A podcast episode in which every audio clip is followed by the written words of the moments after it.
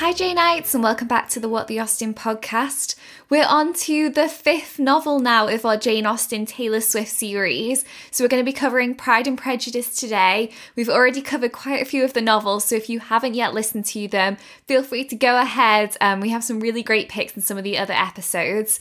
Martha and Ann, of course, are back with me today. So, yeah, let's get into it. All right. I can run through some, some of the ones I had it. on this one. So, um, the first one, I was actually so happy with my first pick for this one. So the first one that I picked on the list is actually a Lizzie Lady Catherine pick. Um, and that is you need Yes. to calm down. because I just I honestly when I was listening to it, I could so see Lizzie like saying some of the stuff in the song, like, you know, you need to calm down, you're being too loud. Um, and you need to just stop. Can you just not step on my gown? And I was like, I mean, that's something that Lizzie would say to Lady Catherine. And there's another one that said, um, but you would rather be in the dark ages. And that's like so like Lady Catherine, where she's like so against them getting married because she's like, you know, you're gonna you know, pollute the shades of Pemberley. and making Um, that sign so must have I taken just all think- night. It's like it makes her think about like her just like even though she didn't make a sign, it's just like it must have taken her all night just like stewing about what she's gonna say to, to Elizabeth. or Yeah. traveling Yeah. or traveling to Lizzie's house and she like rocks up and the like the start of the song where it's like damn it's 7 a.m Yeah. I feel like that's like when when they open the door and she's just there so funny. So yeah I thought that was a good pick for for their dynamic. That was one of my bonus picks because it's so great. yeah it's such a good one and I kind of cracked myself up about that one. So that was my number one pick for Pride and Prejudice. Number two, um, I did tell me why, um, because I feel like that's like Lizzie's response to Darcy's first proposal, where she's literally just like, "What the hell? Why have you said all these awful things? Like I'm sick of your attitude. And why'd you say you love me, but then you cut me down? Like what are you?" That, isn't that just exactly what it's like in Darcy's first proposal, where he's like, "I love you," like that's that's a fact, but also, you know, I've had to go against my better judgment in saying this. so that was my number two pick. I like it. Um, and then number three was mine. So I know we've covered that one quite a few times. I think that's probably the most reoccurring song that we've had um, for different novels. Such a good though. one, though. Um, and it is such a good one. Um, but yeah, just that I think that's kind of like at the end of Pride and Prejudice where they're looking back and they're just kind of reflecting on the journey that they've gone through together. And it's kind of like, you know, sitting by the water and also um, you made a rebel of a careless man's careful daughter. And I feel like it's very much like the Mr. Yeah. Bennet Lizzie dynamic. So yeah, that was the the last one on my list. There's a lot Pride of careless um, dads in in uh, Jane Austen. But yeah, did you guys have any? I didn't know if you wanted to add something, Martha, on the tell on the tell me why section. Did you? I really like that as a pick. I think Tell Me Why is a really good one actually. I hadn't I hadn't picked that one myself and I think that sums them up so well because she's literally like, Why are you saying this to me? Um, when you clearly have like big issues with what you're saying, which actually leads into one of the songs I picked, which I'll talk about in a bit. Yeah, okay, yeah, no, it. you go Yeah. for it. You could read yours. Okay. So my first one, so when this came on, because I was like listening to my Taylor Swift playlist on shuffle, and then kind of thinking, oh, like when does someone come on, I'd be like yes or no, and then think. I literally burst out laughing, and it was gorgeous from Reputa- Reputation. And if that isn't Mr. Darcy thinking about Lizzie, I don't know what is. So like when he when he's like when it's like I'm so furious at you for making me feel this way. He is so angry that he likes her because he doesn't want to, but he does. And the other line that really stood out for me is when Taylor sings, "You should take it as a compliment that I'm talking to everyone here." Yes. yeah. It's so Darcy. He so doesn't want to like her initially, and that links really well with your pick of "Tell Me Why," because Lizzie just doesn't understand why he likes her, and to be honest, neither does he initially, and he's really cross about it. So I was like cackling to myself while writing down my notes for "Gorgeous" because I was like, it's Oh, I love it. song. I, d- I actually think that's one of I my didn't pick favorites. that one, but I love it. And then when you said that, it actually made me think too of the part where she says, "I got you should take it as a compliment that I got drunk and made fun of the way you talk." And I, you could like translate that to like, "You should take it as a compliment that I proposed to you and made fun of your family."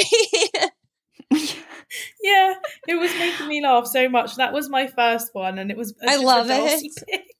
pick. I was literally just thinking as well that that lyrics as well. You could say that about Lizzie, and during the moment where she's like trying to find something that she can laugh about Mr. Darcy, and Caroline's like, "You can't laugh at Darcy. There's nothing to laugh about." and and she's like, "Oh, that's a bit rubbish," because you know. there must No, be I love that. It does. You could actually kind of see it from um, Lizzie's perspective too. So that is a really good pick, Martha.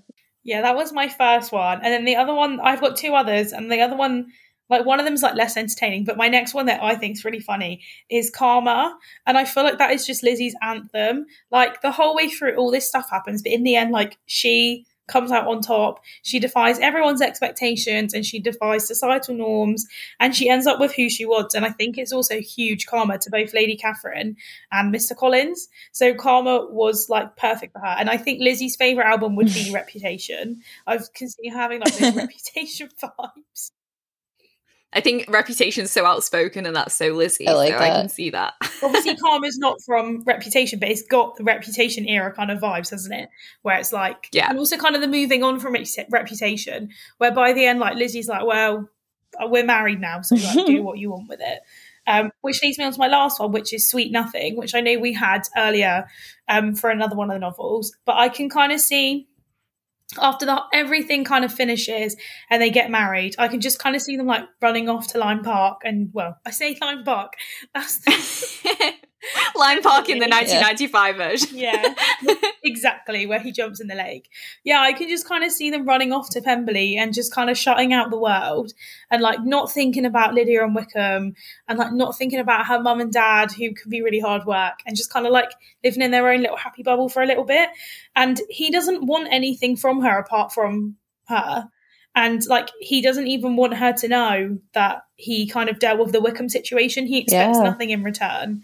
Um, so I really like that bit. And also, um, the scene that sticks out in my mind, obviously it happens in the book, but I can picture it from the 1995 version.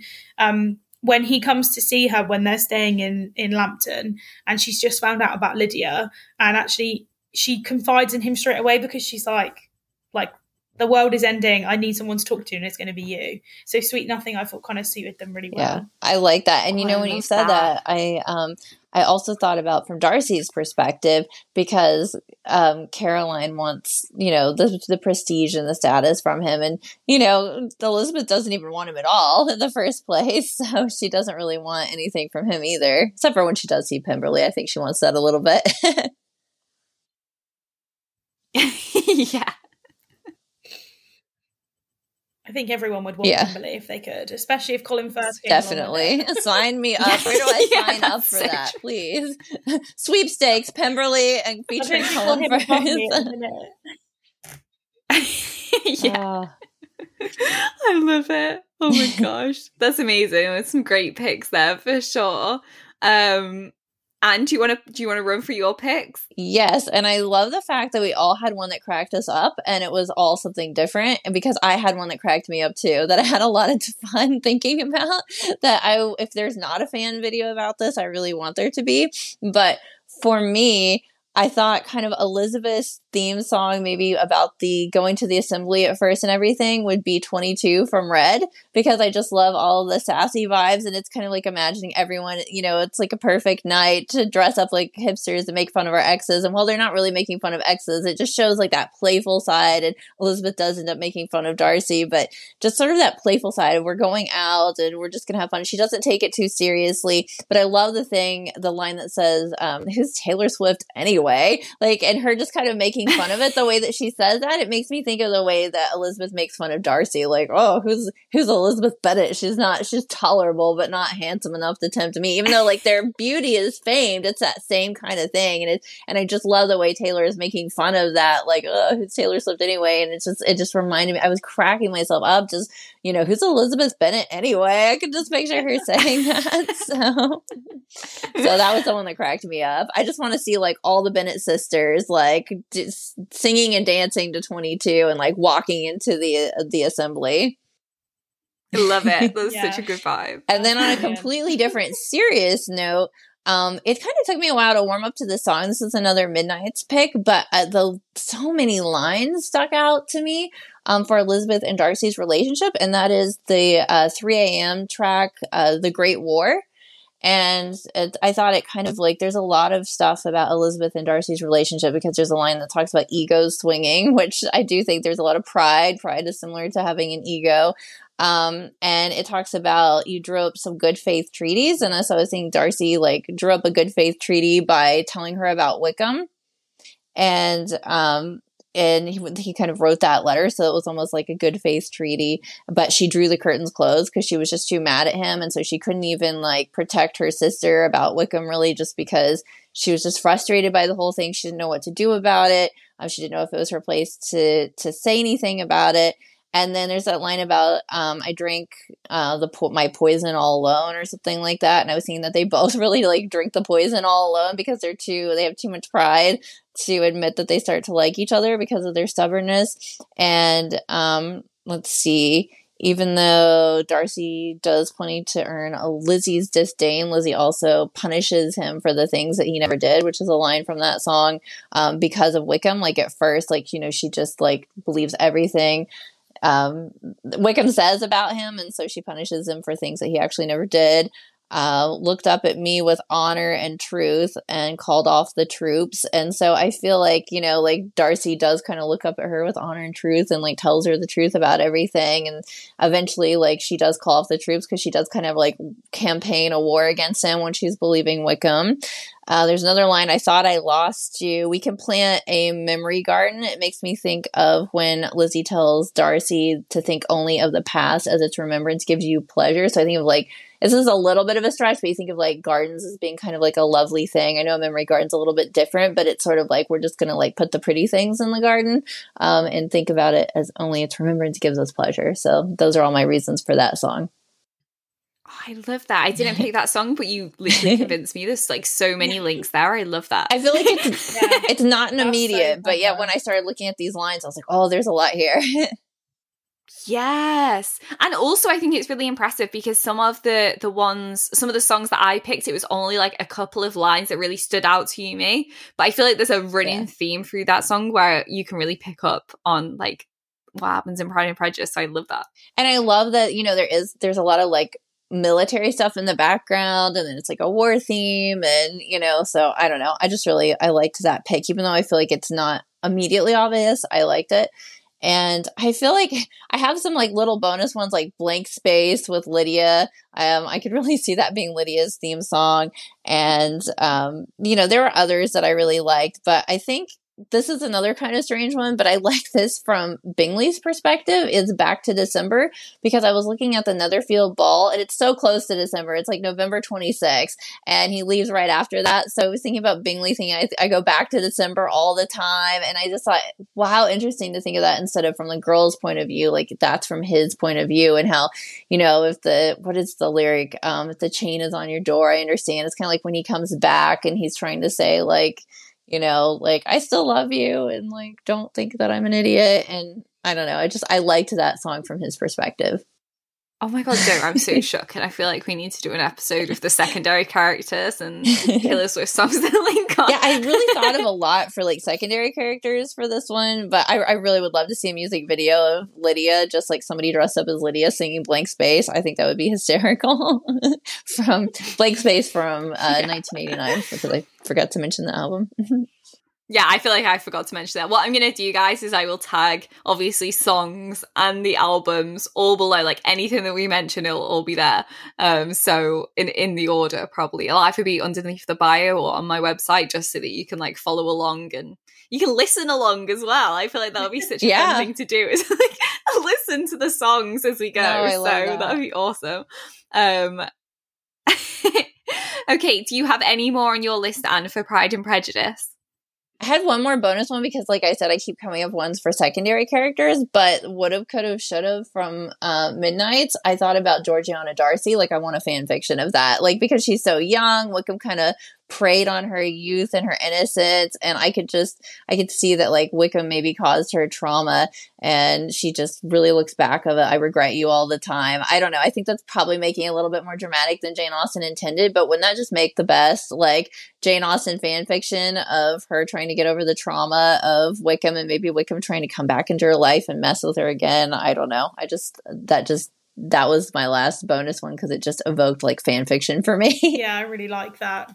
Yeah, I think so. And I think it probably was a really traumatic experience. Obviously, it, it kind of just plays a part in in continuing the like the plot for us in our the story that we're fo- following. But I think in its own right, it is quite a dramatic.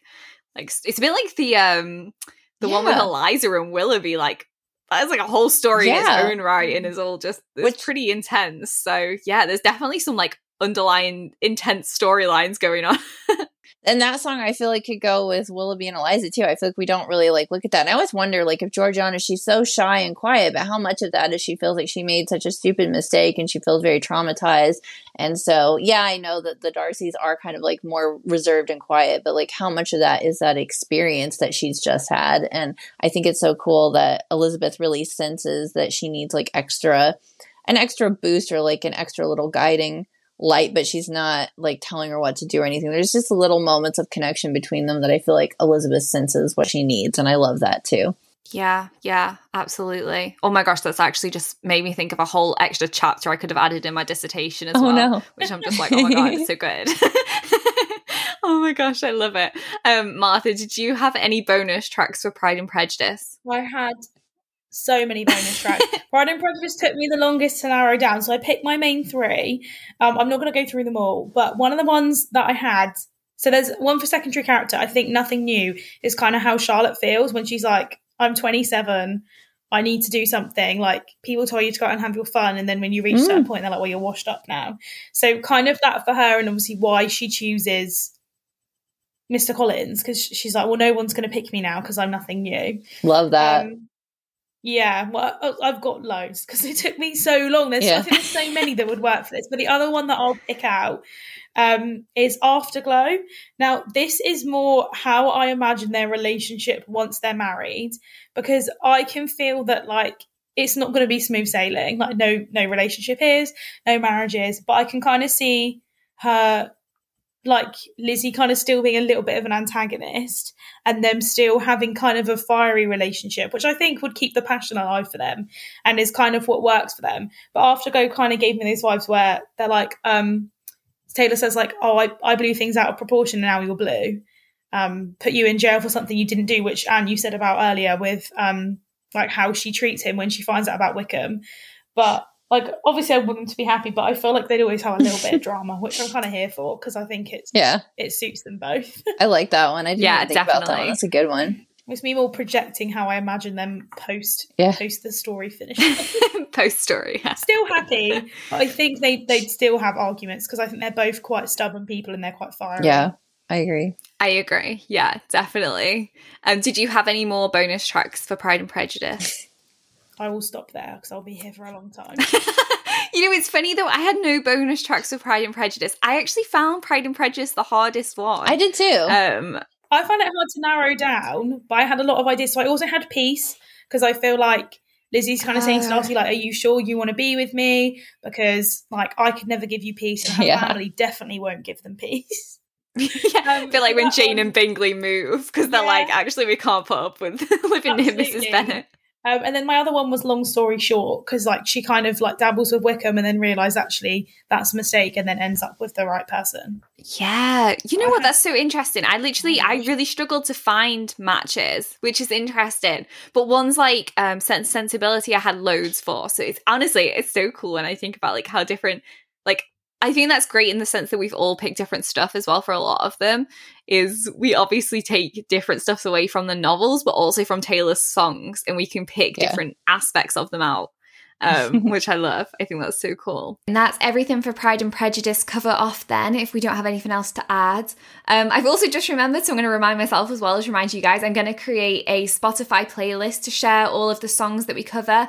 Um, I probably won't do the albums in there. It'll probably be easiest to just do the songs. So yeah, I'll pop all of the songs into a Spotify playlist, and that's what I'll add into the bio. So um, I'll make sure that link's on the website, but also at the bottom of these episodes as well, so that you can find it easily, and then you can listen along to the songs as well as the podcast, if that's at all possible. Um, that's everything from us today. There is another episode already out, and it's also the final installment of this series. So it's been so much fun so far. Um, I hope you enjoy the final episode, and I will see you then.